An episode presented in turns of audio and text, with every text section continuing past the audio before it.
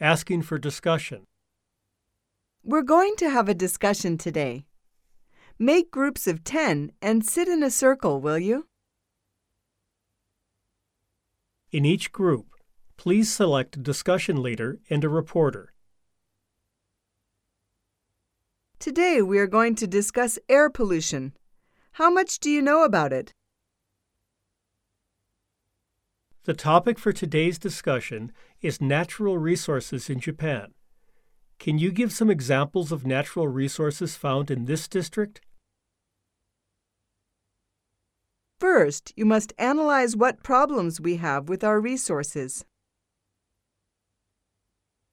Then you should think about their causes, propose solutions, and evaluate each of them.